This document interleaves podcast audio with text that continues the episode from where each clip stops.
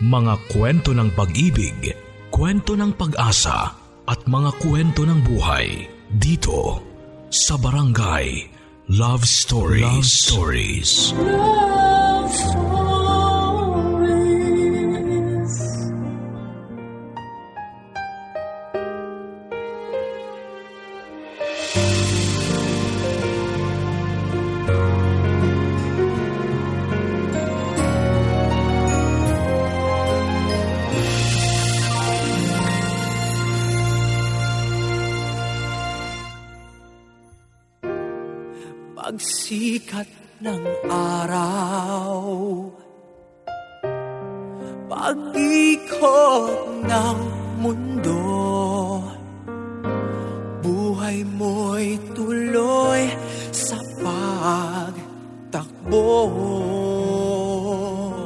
Minsan, akala mo'y inaapi ka ng langit.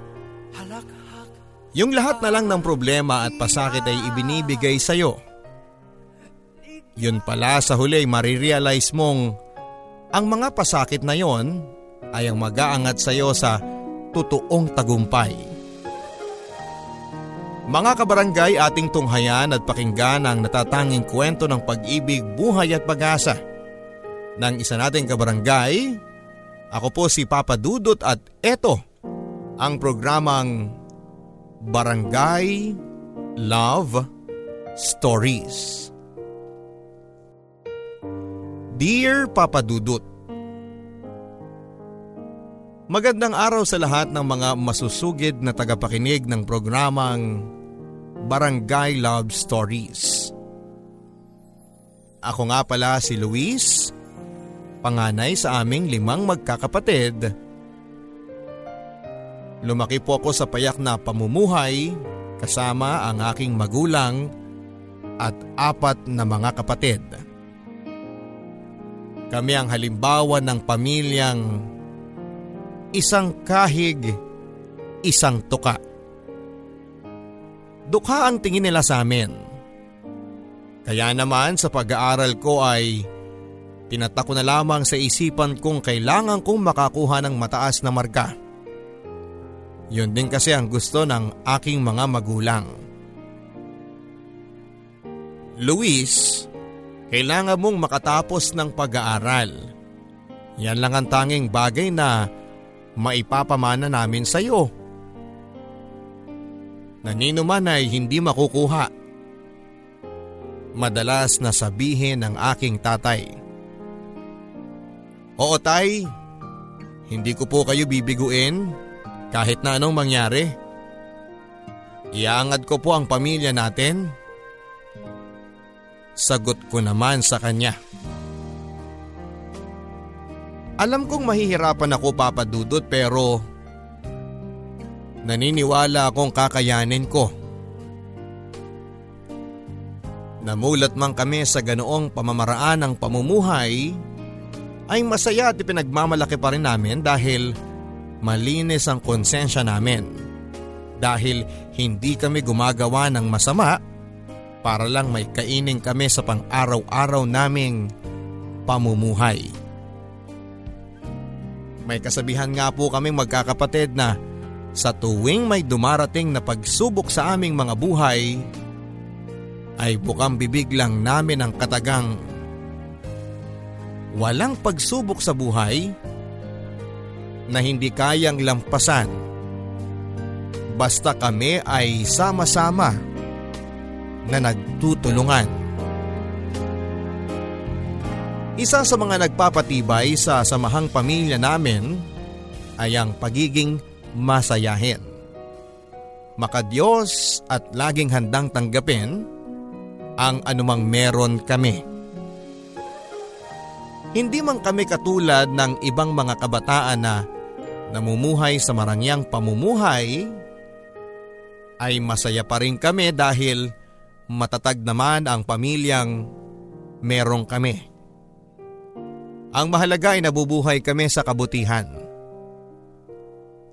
Dahil sa pagsisikap namin ng mga magulang at mga kapatid ko ay sa awa naman ng Diyos ay nakakapag-aral din kami. Kasabay noon ay ang pagtulong namin sa pakikisaka sa mga magulang namin. Hindi na baling wala kaming pera basta may pagkain kami at nakakapag-aral. Sisimulan ko ang pagbubuod ko ng kwento ng aking buhay noong ako'y nasa high school pa lamang. Nag-aral po ako sa isang pampublikong paaralan sa aming bayan. Naging masaya at masasabing may pagmamalaki po ako ng mga magulang at mga guro ko dahil na-bless po ako sa pagkakaroon ng matalinong pag-iisip. Oo Papa Dudut, isa ako sa mga honor students sa aming klase at napanatili ko naman yon. At sa aking pag-aaral sa high school ay doon ko nga nasimulan ng buhay pag-ibig ko na tinatawag nilang puppy love.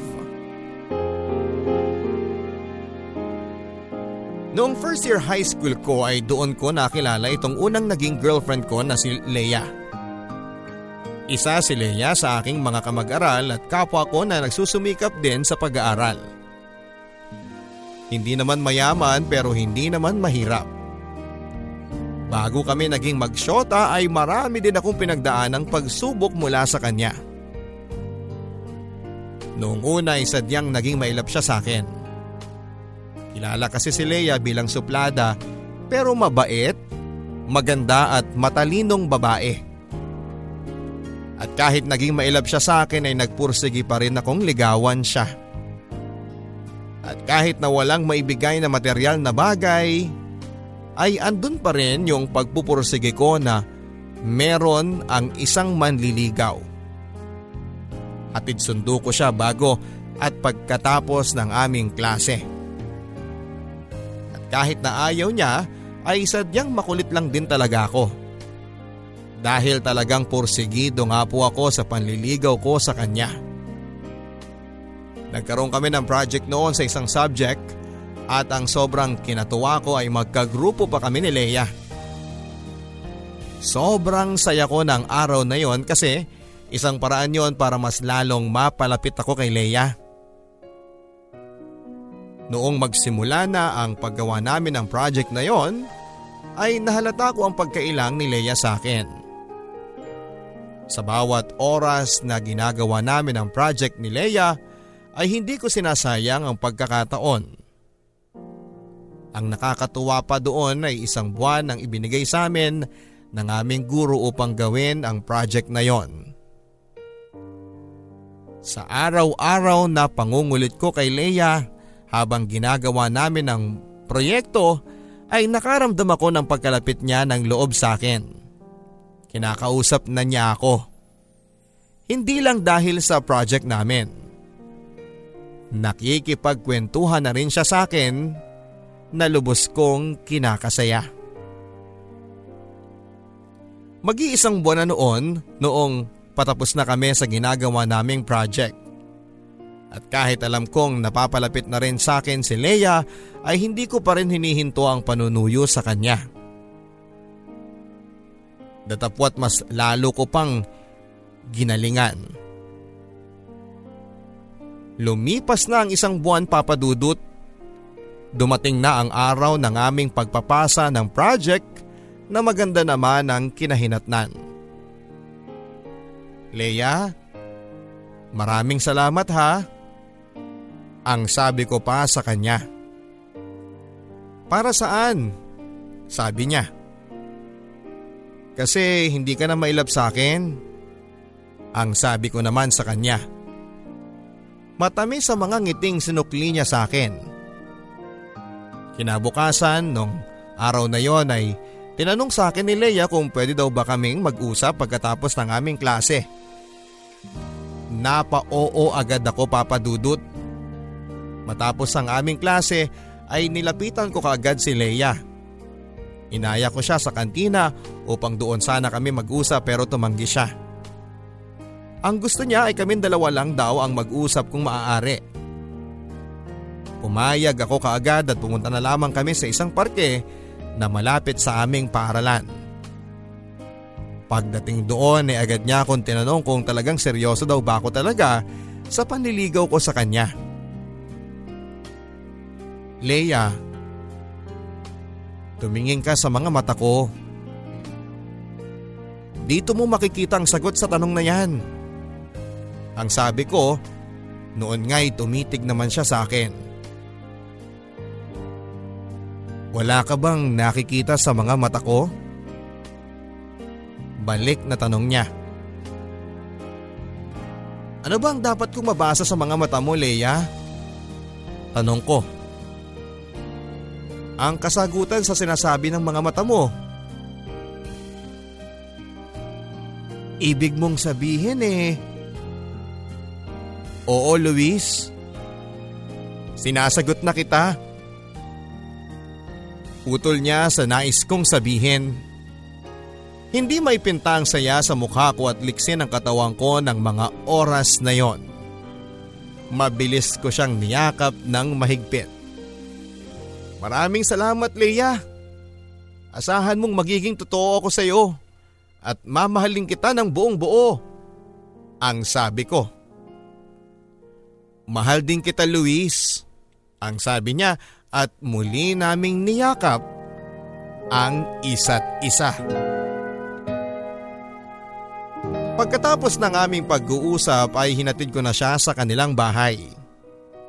Sinabi niya sa akin na hindi pa muna niya ako maipapakilala sa mga magulang niya at naiintindihan ko naman yon. Nagdaan ang ilang linggo na naging masaya naman ang aming relasyon at mas lalo pa akong ginanahan sa aking pag-aaral.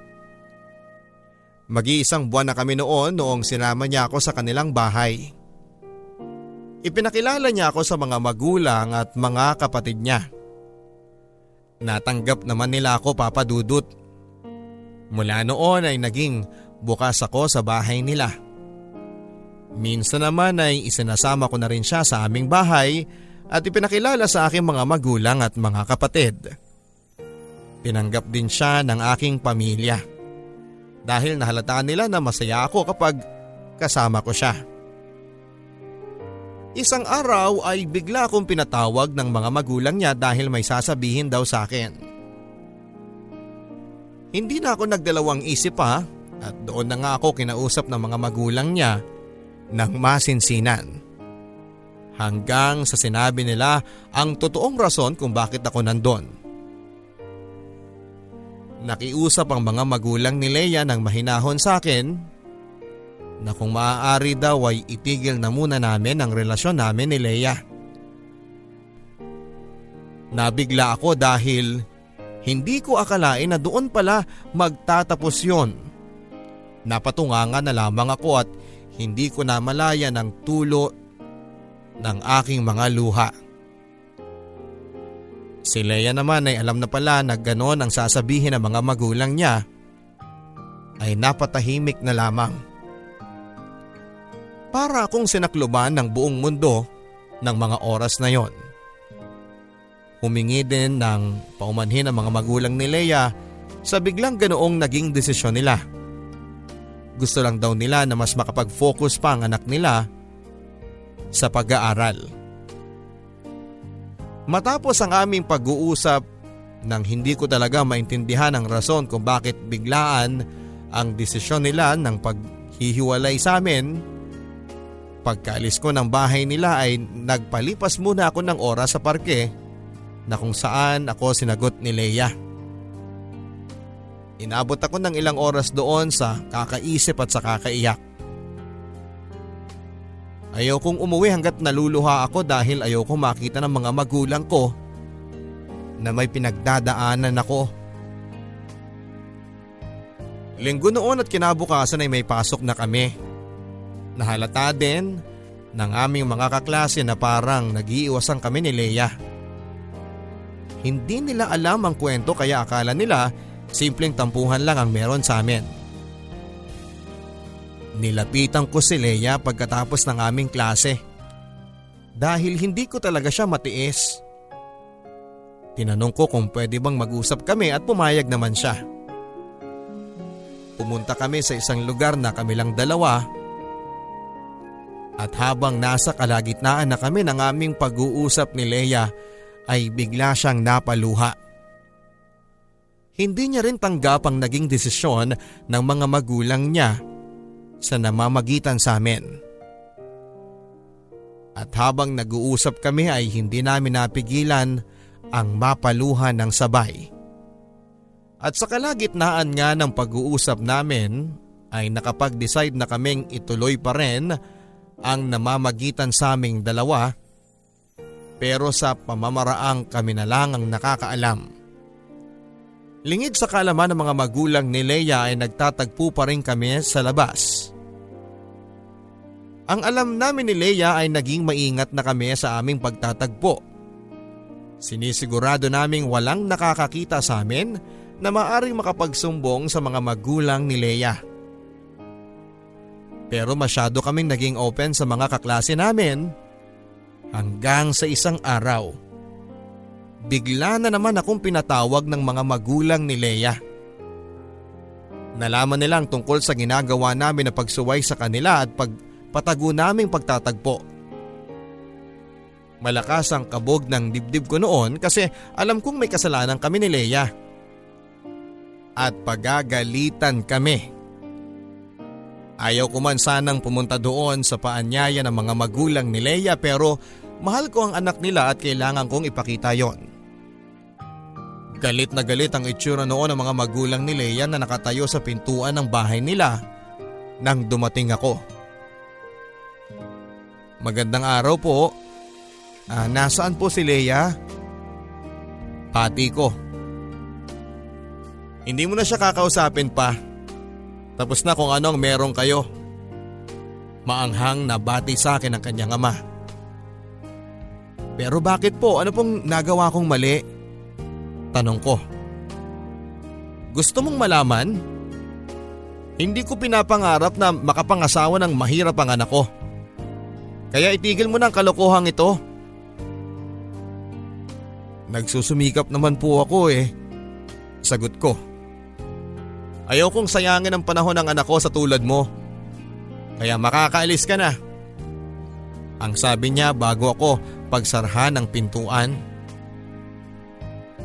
Sobra akong nasaktan papadudot. Ang sakit-sakit pero wala akong magawa. Hindi na ako muling kinausap noon ni Leia. Kaya naisip kong hindi niya ako totoong mahal na umayon siya sa mga sinasabi ng mga magulang niya. Akala ko pa naman ay tanggap niya kung ano at sino ako papadudot. Akala ko ay sapat na ang pagmamahala namin para manatili sa isa't isa. Ilang araw, ilang gabi ako na parang nagluluksa. Masyado kong dinamdam ang mga pangyayari. Sa katunayan ay hindi na ako masyadong nakakapag-focus sa mga gawain ko sa bahay at sa bukid. At sa tuwing tinatanong nila ako kung ano raw ba ang problema ko ay tanging kasagutan ko na lamang sa kanila na madami akong gawain sa eskwelahan. Inabot ako ng ilang buwan bago tuluyang makapag-move on. Nahirapan ako noong una pero habang tumatagal ay unti-unti ko ring naayos ang sarili ko. Dalawang taon na noon ang nakalipas ng tuluyan na akong makapag-move on. Naibalik ko na rin ang dating sigla at gana ko sa pag-aaral. Nag-focus na lamang muna ako sa pag-aaral at pagtulong sa mga magulang ko sa pakikipagsaka. Fourth year high school na ako noon, sinabi ko sa sarili kong aral muna ang pagtutuunan ko ng pansin at ang pagtulong sa aking mga magulang sa bukid. Nasa pangalawang buwan na ng pasukan namin noong may dumating kaming bagong kaklase. Walang iba kundi si Jen. Napakaganda niya papadudot. At oo, noong panahong yun ay muling tumibok ang aking puso. Hindi ko mapigilan ang nararamdaman ko sa kanya. At sa araw-araw ay talaga nga namang nagiging inspirasyon ko na rin siya. Napapansin na rin ako ng aking mga kaklase at mas lalo akong nagpapakitang gila sa aming klase noon. Dahil yon ang alam kong paraan ko upang makaporma sa kanya. Palagi siyang hinahanap ng aking puso at isipan. Hanggang sa hindi ko na talaga mapigilan ang aking nararamdaman. Isang araw ay inabangan ko na siya sa gate ng eskwelahan at hindi naman ako nabigo papadudot. Nakasabay ko siya sa pagpasok sa aming classroom. Hindi na ako nagpatumpik-tumpik pa papadudot. Kinausap ko na siya at bago pa man ako nagsalita ay halo-halo na ang aking naramdaman. Excitement, kilig at nervyos dahil iniisip kong magiging reaksyon niya. Baka hindi niya lang ako pansinin pero ipinagpatuloy ko pa rin. Tinawag ko siya sa kanyang pangalan at sinimulan ko na ang aking plano. Hi Jen, pwede bang makisabay sa'yo? Noon ay nahihiya ko pang sabi. Ah eh, sige ba? Nakangiting bati niya. Hindi ko may paliwanag ang nararamdaman ko ng mga panahong yon at hindi na may tatangging masaya ko sapagkat hindi maaalis sa aking mukha ang aking ngiti. At habang naglalakad ay madami kaming napagkwentuhan ni Jen. Napakasarap niyang kausap at pagmasdan, papadudot. Kaya naman mula noon ay inaraw-araw ko nang sabayan sa pagpasok si Jen. Yon ang naging unang pamamaraan ko ng pagpaparamdam sa kanya noon. Hindi naman ako nahirapan kasi naramdaman ko naman ang kabaitan sa akin ni Jen. Ipinagpatuloy ko ang araw-araw na panunuyo ko sa kanya. Pati allowance ko ay isinakripisyo ko para lang mabigyan ko siya ng regalo. Doble kayod ako sa pagpa-part-time sa mga kapitbahay naming may pagawa sa bukid para lamang mailibre ko siya ng merienda. Ayoko na kasing maranasan ko na naman ang nangyari sa amin ni Leia. Na kaya niya ako iniwan dahil wala man lang akong maibigay sa kanya hanggang magbunga ang mga sakripisyo ko papadudot. Makalipas namang ang tatlong buwan ay sinagot na nga niya ako. Tinanggal ko lahat ng pagdududa na baka masaktan na naman muli ako at hinayaan ko na lang na maging masaya ako sa kanya. Nakilala na rin siya ng mga magulang ko. Hindi pa niya ako na ipakikilala sa mga magulang niya dahil parehong busy at naiintindihan ko naman yon. Masaya ang relasyon namin ni Jen. Lahat ay ibinibigay ko sa kanya. Minsan napunta kami sa isang lugar na kung saan kami lang dalawa ang nandoon. Umupo kami sa ilalim ng malaking puno sa tabi ng ilog. At sa tagal ng pag-uusap namin at pakikipagkwentuhan ay hindi na namin namalayan ang aming mga sarili na paglapitin ang aming mga labi. Masyado kaming nadala ngunit ako na ang unang nagpigil at nagkontrol. Bago pa nga may mangyari na hindi dapat. Umalis na kami sa lugar na yon at imbes na tumambay lang kami sa isang lugar, ay naglakad-lakad na lamang kami sa tabing ilog. Napakasaya ng araw na yon para sa aming dalawa papadudot Nangako ako na pagdating ng panahon ay ibibigay ko ang lahat sa kanya. Igagawa kita ng maalapalasyong bahay.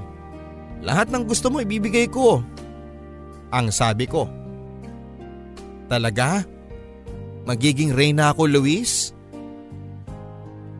Nakangiting sabi niya. Oo, pagsisikapan ko lahat ng yon. Ang sabi ko. Masayang masaya siya noon sa pangakong yon. Magkahawak pa kami noon ng kamay habang nilalasap ang pag-ibig namin sa isa't isa. Wala na akong hahanapin pa ng mga sandaling yon papadudot. Si Jen ang aking reyna. Ang babaeng makakasama ko sa panghabang buhay. Dumating na nga ang araw ng pagtatapos namin sa sekundarya papadudot. Isa ako noon sa mga top students at masayang masaya ako dahil pakiramdam ko ay malapit ko nang maabot ang tagumpay. Noong bakasyon ay todo kayod ako sa bukid. Ang kalahati sa kinita ko ay ibinigay ko kina nanay. Ang kalahati naman ay binili ko ng regalo para kay Jen. Kapag ganoong may ibinibigay ako sa kanya kahit munti ay sobrang saya niya. Pero parang, parang may nagbago kay Jen. Hindi na siya masyadong natutuwa sa mga ibinibigay ko sa kanya. Nabawasan na rin ang pagsasama niya at pakiramdam ko ay nanlalabo sa akin si Jen.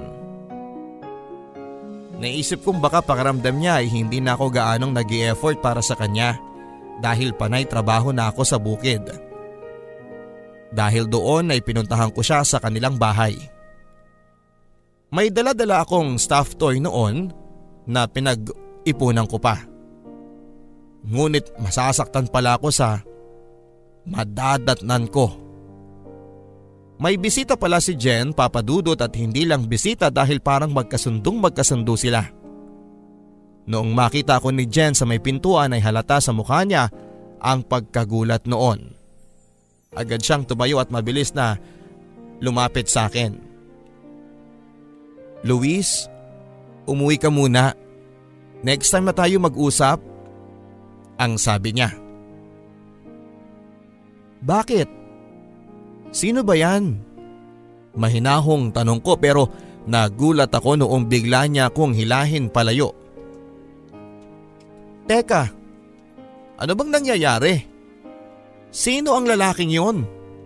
Angal ko at malayo-layo na kami noon sa bahay nila. Umuwi ka na muna Luis, please. Ayoko ng gulo. Ang sabi niya takmang iiwanan na ako. Mabilis ko siyang hinawakan sa kamay at iniharap sa akin. Ano ba? Nasasaktan ako. Singhal niya. Ano bang nangyayari sa atin, Jen? Bakit ganito na? Tanong ko sa kanya. Gusto mong malaman? Ayoko na sa'yo, Luis. Yung lalaking yon nanliligaw sa akin at bala ko na siyang sagutin. Ano? Eh paano tayo? Paano tayo? Wala nang tayo Luis. Tapos na tayo. Ang sabi niya. Jen, gusto kong malaman ng dahilan. Bakit? Anong nagawa ko? Noon naman ay naluluhang tanong ko. Ayoko na sanang sabihin eh pero makulit ka. Alam mo wala akong kinabukasan sa'yo. Ayoko makapag-asawa ng mahirap. Ayokong gawing miserable ang buhay ko. Ang sabi niya. Jen, ginagawa ko naman ang lahat eh. Bakit di mo makita yon? Tanong ko pa sa kanya. Tingnan mo nga ang itsura mo. Ang dumi ng mga kuko mo. Ang itim-itim mo na. Ang baho mo. Hindi ang kagaya mong magugustuhan kong makasama habang buhay. Panliliit niya sa akin bago tuluyan ang tumalikod. Hindi ko na napigilan ang pagbagsak ng mga luha ko noon papadudot. Sa pangalawang pagkakataon, naipamukha sa akin na isa akong dukha wala akong ginagawang masama pero bakit parang napakalaking kasalanan? Na isa akong mahirap. Noong magsisimula na ang enrollment para sa mga pangkolehiyong paaralan ay kinausap ako ng aking mga magulang. Noong una ay nahihirapan silang sabihin at hindi nila alam kung saan magsisimula. Hindi daw nila ako kayang pag-aralin sa kolehiyo sapagkat sapat lamang sa pang-araw-araw namin na mga gastusin sa bahay ang kinikita namin sa pakikisaka. Naintindihan ko naman yon at inaasahan ko na rin yon. Alam kong mahirap lamang kami papadudot. Pero nagsisikap naman kami para makaangat kahit papaano. Pero hindi naniwala sa akin si Jen. Isinumpa ko noon ang sarili ko na gagawin ko ang lahat ng makakaya ko para magtagumpay lamang sa buhay. Hindi ko hahayaang kontrolin ng pagiging mahirap ko ang kinabukasan ko. Kailangan kong magpatuloy sa malungkot na buhay papadudot kahit muli na naman akong sawi sa pag-ibig. Iniisip ko na swerte pa rin ako dahil nandyan ang pamilya ko na kahit kailan ay hindi ako iiwanan. Dahil hindi na ako kayang pag-aralin ng mga magulang ko. Nag-isip ako ng paraan upang ako ay makapagpatuloy sa pag-aaral sa kolehiyo.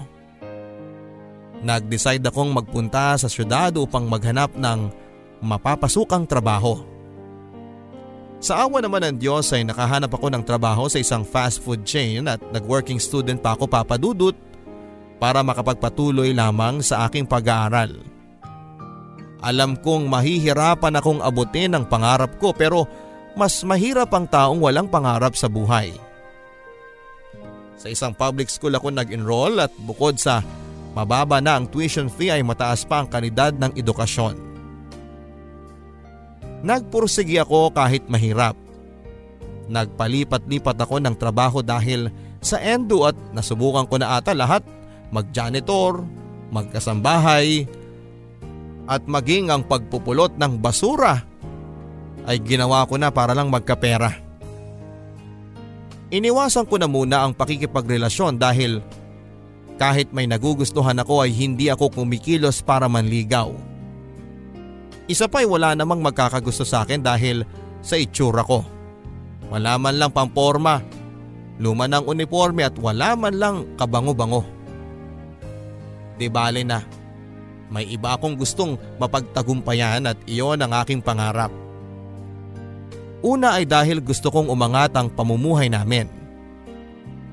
Pangalawa ay gusto kong may mapatunayan lalo na kay Leia at kay Jen at gusto kong patunayan sa kanila na kahit mahirap lamang ako ay punong-puno ako ng pangarap at sa pamamagitan ng pagsisikap ay mapagtatagumpayan ko yon. Marami ang dinanas, masasakit na karanasan papadudot pero lahat ng sakit na yon ay nagbunga. At ang lahat ng pagsisikap ko ay may kapalit na ginhawa. Dahil matapos ang ilang taong kong paghihirap ay nakamit ko rin ang pinakamimithi kong diploma. Bumuhos ang luha ng mga magulang ko sa labis na tuwa. Masayang masaya ako noon dahil nabigyan ko sila ng karangalan. Matapos ang graduation namin ay agad akong naghanap ng trabaho. Marami akong napasukan. Nagsimula sa baba hanggang sa unti-unting umangat hanggang mahanap ko ang trabahong para sa akin. Sa isang BPO company sa Maynila ako nakuha papadudot. At dahil nga sa dedikasyon sa trabaho ay promoted ako. Nakakapag-provide na ako sa pamilya ko at napag-aaral ko na ang mga kapatid ko. Kung dati nagtitiis ako sa disulsing mga damit ko, ngayon ay hindi ko na mabilang ang aking mga branded na gamit. Mula eyewear hanggang sa footwear ay Nagpapakasasa na ako sa ngayon sa perang kinikita ko. Minsan ay naisipan kong mag-file ng leave dahil medyo burnout na rin ako sa aking trabaho. Umuwi ako noon sa amin. Masaya kaming mag-anak noon kahit simple lang ang aming salo-salo. Sa gitna ng hapunan ay seryoso akong kinausap ni nanay. Luis, 25 ka na pero nitong nagdaang pitong taon ay wala ka pang naipakikilalang nobya mo sa amin. Biglang naitanong ni nanay. Nay, busy po ako ng mga nakaraan hindi ba? Sa pag-aaral at ngayon naman ay trabaho. Pero may nililigawan po ako ngayon.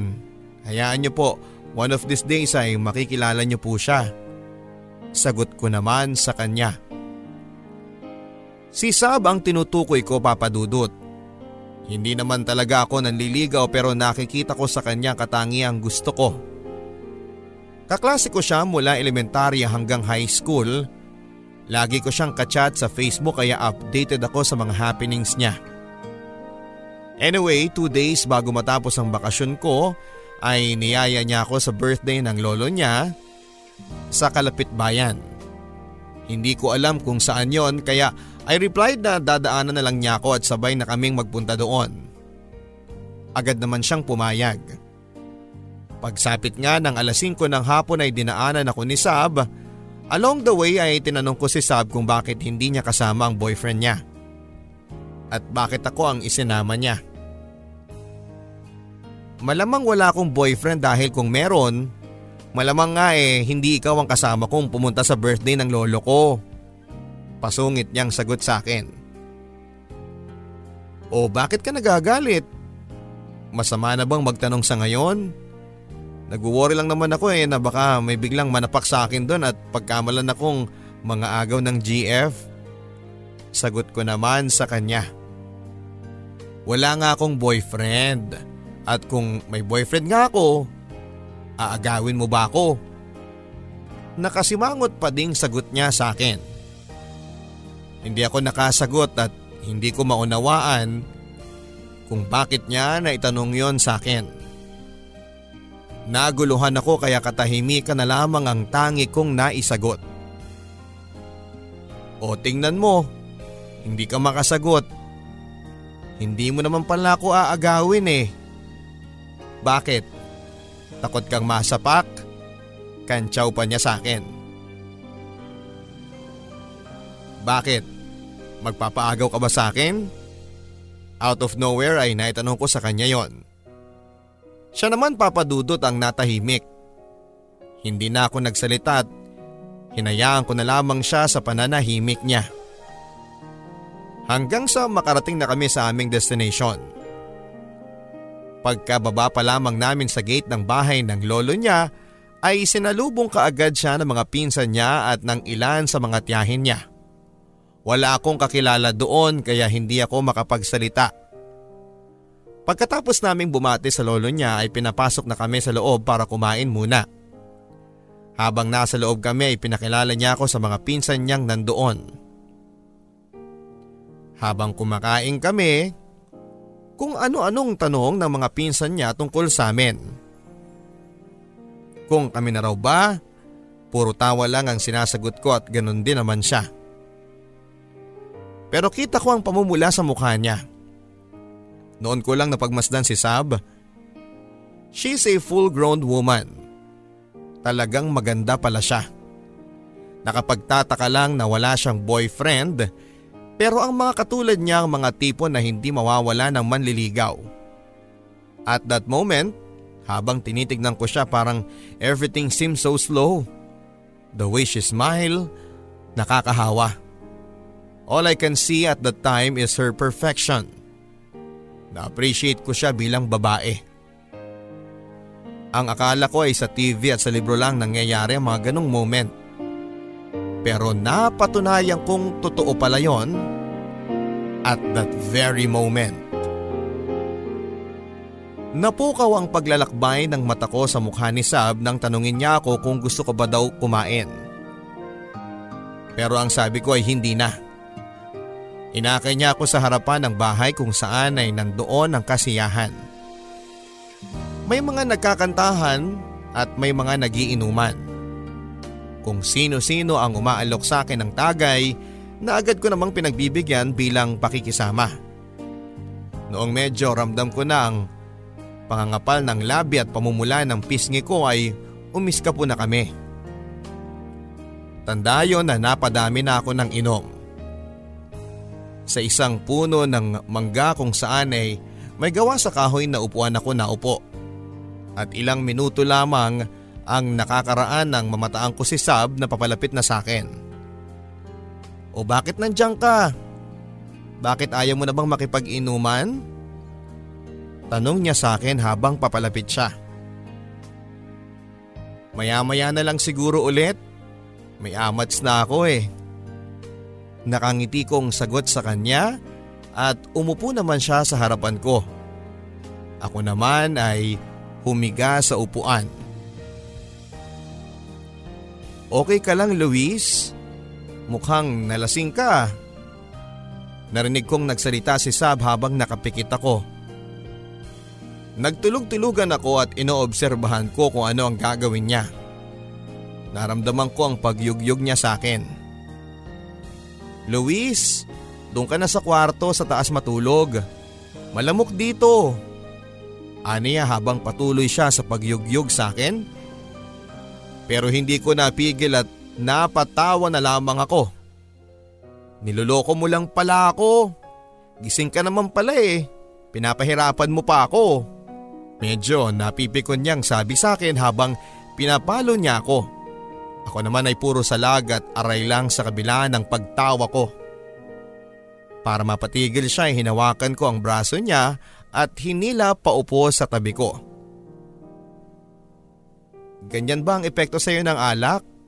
Para kang ewan? Aniya na nakatawa na rin. Napakaganda niyang tignan habang tumatawa. Tila isang musika ang tunog ng tawa niya sa akin papadudot. Sab, di ba may tinatanong ako sa iyo kanina pero hindi mo sinagot? Seryoso kong saad pero hindi ako tumingin sa kanya. Ha? Ano yun? Takang tanong niya at humarap na ako sa kanya. Kung may boyfriend ka at inagaw kita, kung magpapaagaw ka ba? Tumango lang siya at hindi na rin natagalan ang titig ko. Tara matulog na tayo para maaga tayong makauwi bukas. Aniya para maiwala ang usapan. Tatayo na sana siya pero pinigilan ko siya. Bakit ayaw mong sumagot? Ano bang gusto mong marinig? Yung sagot mo sa tanong ko. Yun ang gusto kong marinig. Sagot ko sa kanya.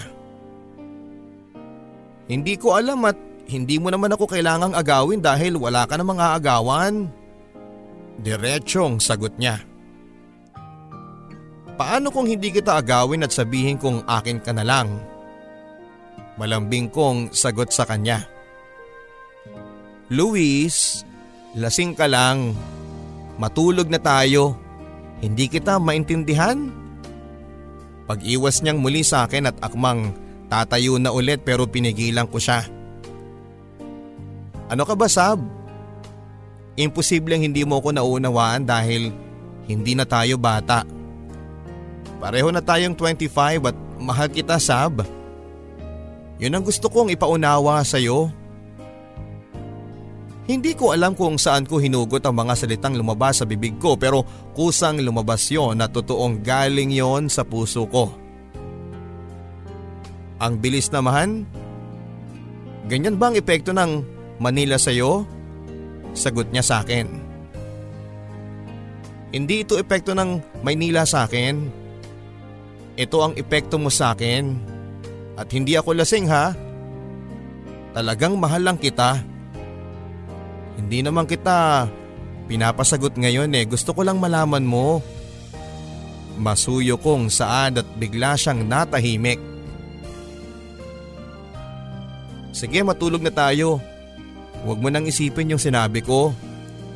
Tuloy ko at pakiramdam ko kasi ay naiilang na siya sa akin kaya kusa na akong tumayo para pumunta sa sinasabi niyang kwarto. Pero bago ko tuluyang makaalis ay tinawag niya ako. Luis! Tumigil ako at lumingon sa kanya. Nakatingin lang siya sa akin at ako naman ay nananatiling nakatayo at hinihintay ang mga sasabihin niya. Seryoso ka ba sa mga sinasabi mo? Sa wakas ay nagtanong siya sa akin. Agad akong lumapit sa kanya at hinawakan ng kamay niya. Hindi ko gagawing biro ang ganitong bagay. Saad ko sa kanya na para bang may sariling isip ang dila ko dahil kusang lumalabas ang mga salitang hindi ko naisip na masasabi ko. Ano bang gusto mong marinig na sagot? Tanong sa akin ni Sab. Na may pag-asang mahalin mo din ako. Sagot ko sa kanya. Walang pag-asa Luis. Aniya. Napatingin ako sa kanya at tumungo siya. Unti-unti kong nilawagan ang pagkakahawa ko sa kamay niya dahil parang may kakaibang bigat akong naramdaman sa sagot niya. Pero bago tuluyang kumawala ang kamay niya sa kamay ko, siya naman ang humawak sa kamay ko at muling nagsalita. Walang pag-asa dahil hindi mo na kailangan noon. Dahil mahal na kita dati pa. Manhid ka lang at hindi mo ko pinapansin ang sabi niya. Nang oras na yon ay hindi ko alam kung anong klaseng kaligayahan ang nararamdaman ko. Parang kaya kong tumalon sa pinakamataas na lugar. Feeling ko ay mutant ako na kayang gawin ang lahat sa mga oras na yon. Bago yon sa pakiramdam ko. Ang sarap-sarap at hindi ko alam kung anong pakiramdam ng nasa langit pero parang langit sa akin ang mga oras na yon. Nagsimulang maiba ang takbo ng buhay ko. Magkasintahan pa lamang kami pero parang mag-asawa na. Pinapayagan na kami ng mga kapwa magulang namin na gawin kung ano ang gusto namin dahil nasa tamang edad na kami. Alam na namin ang tama sa mali. At pareho naman kaming may hanap buhay na. Nagtatrabaho siya bilang nurse sa isang public hospital sa probinsya namin. Isang beses akong umuwi sa isang buwan at kuminsan ay siya naman ang dumadalaw sa apartment ko. Siguro nga sa isang relasyon ay hindi puro ligaya. Dahil ang relasyon namin ni Sabay sinubok din ng pagkakataon. Isang gabi papadudot, nagkayaan kami ng mga katrabaho ko sa isang resort. Doon ko nakilala si Deborah. Kaibigan siya ng isa sa mga katrabaho ko. Hi Luis, I'm Deborah. Nakipagkamay naman siya sa akin. Tinanggap ko naman pero hindi ako nagsalita. Maya-maya ay tumalikod na ulit siya at bumalik na sa mga kausap niya. Luis, ayos ah. Mukhang may nabingwit ka na kaagad. Kantsaw sa akin ng dikit kong si Mar. Loko ka ba? Masyado nga siyang friendly eh. Sagot ko sa kanya na parang, parang wala lang. Uy hindi ah, sa lahat na nandito siya ang pinakamabait at single siya. Malay mo eh, siya na ang destiny mo. Aniya. Anong destiny sinasabi mo dyan? May GF na ako. Sagot ko. Ah ah, huwag ka na mag-deny. Alam ko ang mga type mo. Biro pa niya sa akin. Ewan ko sa'yo. Sagot ko sa kanya at hindi na lamang pinansin ang mga patutsada niya. Dahil resort yon ay halos lahat ay nakapang swimming. Sa hindi kalayuan ay nakikita ko si Deborah. Nakasuot siya ng uh, red two-piece at halos kita ng kanyang kaluluwa na parang sinasadya pa niyang ipakita sa akin. At dahil ayaw kong magkasala kay Sabay agad akong tumalikod. Uminom na lamang ako ng beer at nagsolo ako sa isang table. Maya-maya ay naramdaman kong may hubad na katawang dumikit sa likuran ko. Basa pa yon pero imbes na lamig ang dulot ng tubig ay init sa katawan ko ang naramdaman ko. Alam mo kesa sinasayang mo yung oras mo sa pagtitig sa beer na yan, bakit di na lang ako ang titigan mo? Parang nanunuksong sabi ni Deborah. Ah, uh, miss, excuse lang ha pero naiilang na ako sa ginagawa mo eh. Sagot ko pero deep inside ay gustong gusto kong makipaglandian sa kanya. Mahal ko lang talaga si Sab kaya pinaglalabanan ko. Hindi ka ba naiingit sa kanila? Tukoy niya sa mga halos naglalampungan na sa pool. Umiling lang ako. Medyo lasing na rin ako dahil nakakailang bote na ako ng beer. Can I kiss you? Mapanukso niyang sabi. Nilapit pa niya ang bibig niya sa, sa tenga ko. Ano bang gusto mo? Medyo napipikong ko na talagang tanong. I want you in my bed. Napalunok ako. Hindi ako nakasagot at wala akong masabi. Para akong sinisilaban ng apoy, nagiinit ang aking pakiramdam pero pilit kong pinaglalabanan. Pero palaban si Deborah. Mas naging malambing na siya sa akin. May paakbay-akbay na siya sa akin pero hindi ko na sinaway.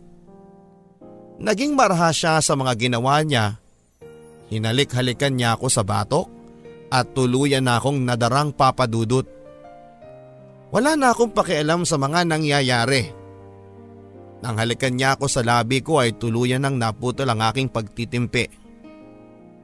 Itanayo ako ni Deborah patungo sa kung saan.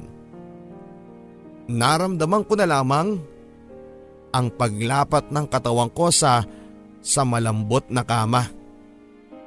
At sa unang pagkakataon, nagtaksil ako kay Sab.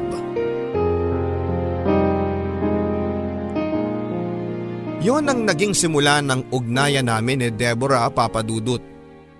Ibang klaseng babae si Deborah.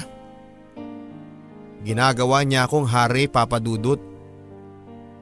She's so rich at manager ng isang bangko. Hiwalay pa sa kanyang asawa. May sariling bahay, may sasakyan at maraming kayamanan. Halos araw-araw niya akong pinupuntahan sa trabaho at nagdadala siya ng kung ano-anong pasalubong. Pakiramdam ko nga ay ako na ang babae sa mga pinaggagagawa niya. At halos hindi na ako nakakauwi ng apartment ko dahil lagi niya akong dinadala sa mga magagarbong hotel o mismong tahanan niya. Hanggang sa mas lumalim na nga ang aming relasyon. Nag-offer na siya sa akin na pakasalan ko siya at magiging maligaya ang kinabukasan ko. Mahalin ko lamang siya. Pero may mahal akong iba. Si Sab. Sa totoo lang papadudot ay nakakasilaw ang mga pangako ni Deborah. Nagagawa pa niya akong bigyan ng pera para mas malaki ang naipapadala ko sa pamilya ko. Hindi na ako kailangan pang mag-extra kayod sa trabaho dahil sagot na ni Deborah ang lahat. Ang sabi pa nga niya ay kahit tumigil na ako sa trabaho ko at siya na ang bahala sa akin. Naisip ko papadudot, kailangan ko atang magpaka-praktikal. Yun naman talaga ang gusto ko. Ang guminhawa sa buhay at may bigay lahat ng pangangailangan ng aking pamilya. Sabado ng umaga ay hinatid ako ni Deborah sa apartment ko. Sa bahay niya ako natulog at hindi ko na siya pinapasok sa apartment. Dahil papasok na rin ako ng trabaho. Nasanay na kami na bago maghiwalay sa tuwing magkasama ay yumayakap siya sa akin. At hinahalikan niya ako sa lips pero wrong timing ang lahat ng mga sandaling yon. Dahil may nakakita sa amin. Walang iba kundi si Sab na kanina pa palang naghihintay sa harap ng gate ng apartment ko. Si Deborah ang nakapuna sa kanya at nakita niya ang reaksyon ni, ni Sab. Agad akong bumaba at hindi ko alam kung paano lumapit kay Sab. Umiiyak siya at hindi man lang nagsasalita at para akong pinagsakloban ng langit at lupa. Hindi ko alam ang gagawin ko at para bang bawat patak ng luha ni Sabay humihiwa sa aking puso. Hindi ako makaalis sa kinakatayuan at bumaba na rin ang sasakyan noon si Deborah. Matapos niya kaming tingnan ng masakit ay tumalikod na siya at akmang maglalakad na palayo. Sab? Sab, sandali lang. Mag-usap tayo please. Doon pa lang ako kumilos. Pinigilan ko siya sa kanyang braso. Bakit Luis? Sasabihin mo na na pakinggan ko ang paliwanag mo? Sasabihin mo na mali ang iniisip ko sa mga nakita ko? Sasabihin mo ba na magkaibigan lang kayo? At gagawin mo kong tanga? Luis, tama na. Tama na yung isang sakit. Huwag mo nang dagdagan pa ng kasinungalingan mo. Bawat salita niya ay pumapatak ang luha niya.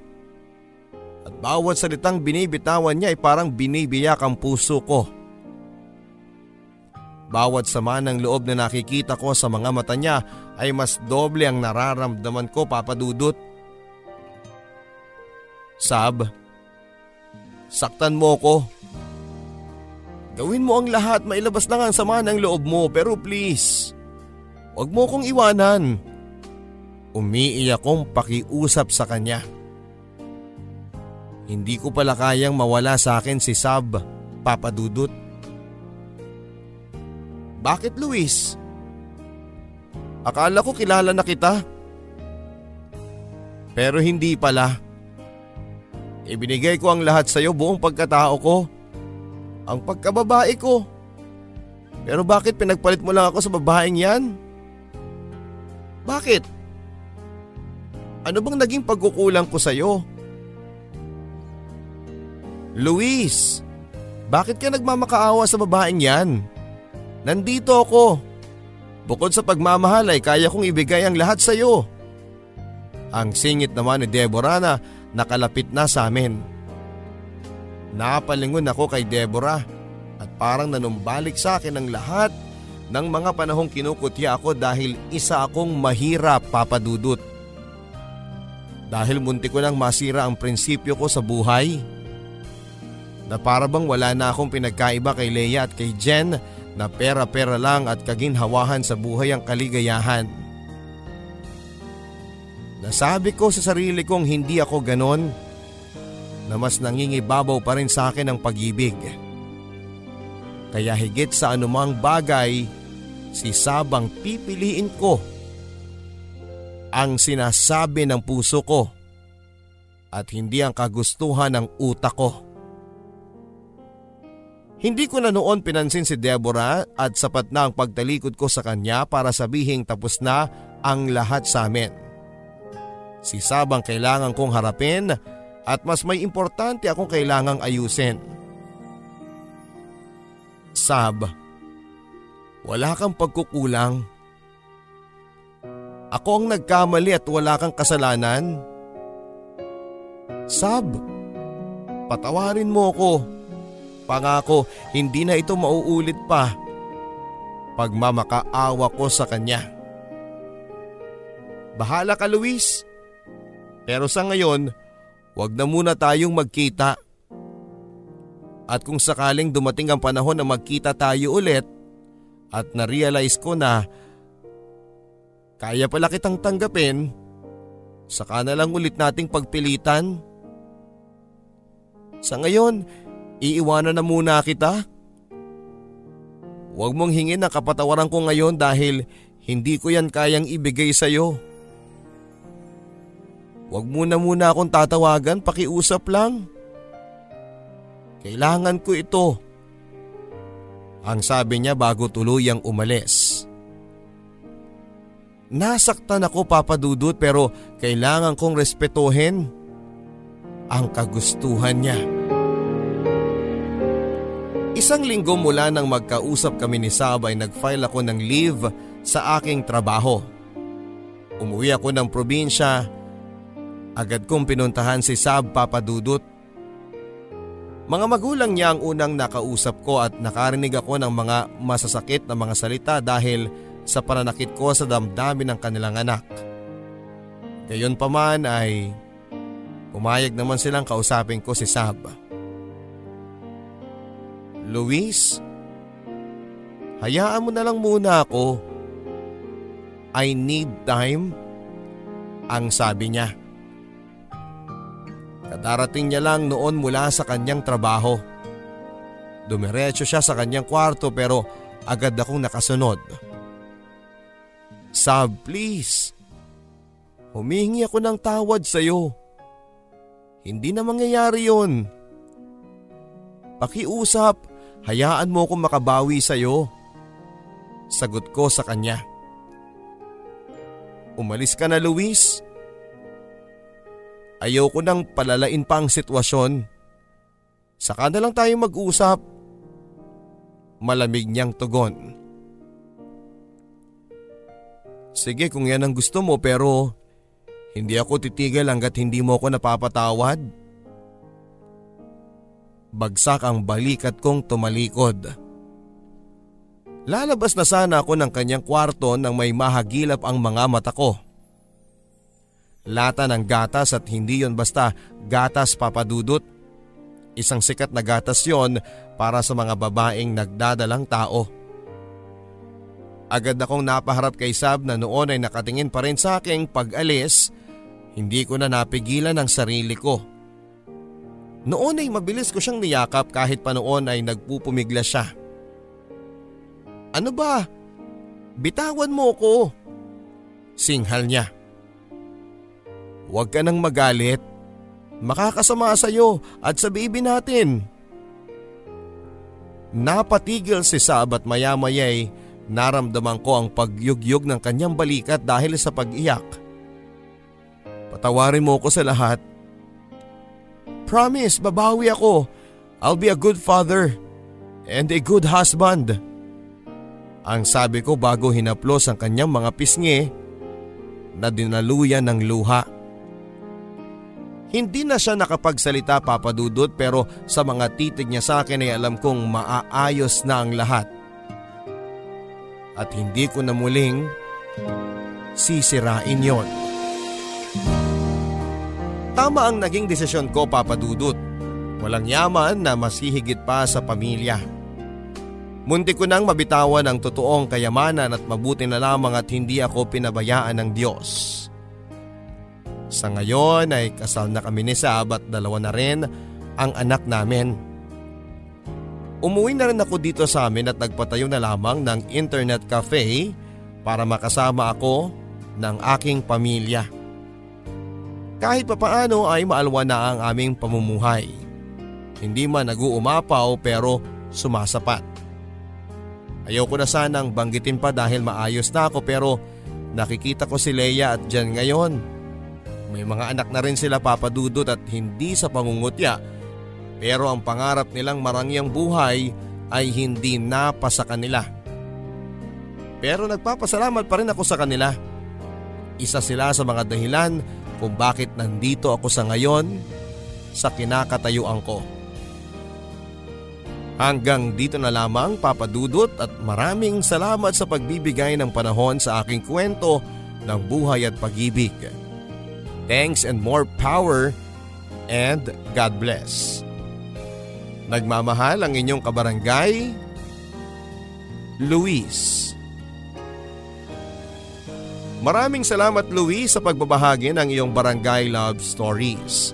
Ang inyo pong kwentong napakinggan ay sa direksyon ni Florence Reyes. Ang atin namang theme song ay inawit ni Joe Peril, ni JB Ramos at ni Jimmy Horado.